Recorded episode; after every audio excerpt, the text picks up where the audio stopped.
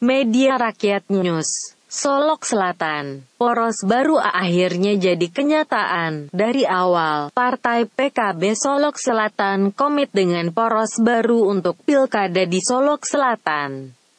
Muhli selaku Ketua DPC PKB Solok Selatan menjelaskan, terwujudnya poros baru ini dengan munculnya paslon Erwin Ali dan Marwan Effendi yang didukung oleh Partai PAN, PKB, PBB dan Partai Berkarya sehingga masyarakat Solok Selatan bisa banyak menentukan pilihan untuk kepala daerah mereka ke depannya, sesuai hati nurani masing-masing. Alhamdulillah berkat adanya poros baru ini.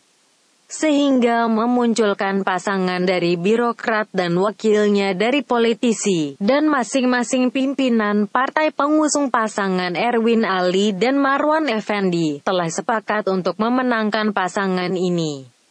Terangnya saat dihubungi awak media melalui WhatsApp selulernya. Dengan telah mendaftarnya pasangan Erwin Ali dan Marwan Effendi pada hari Jumat tanggal 4 September tahun 2020 maka resmilah masuk pasangan ini menjadi pasangan calon peserta pilkada untuk Selok Selatan tahun 2021 sampai tahun 2026, dan juga dihimbau kepada masyarakat untuk berpartisipasi dalam acara pilkada Badun Sanak ini agar tercipta suasana aman dan kondusif untuk menentukan sikap dalam pemilihan kepala daerah Solok Selatan ke depannya.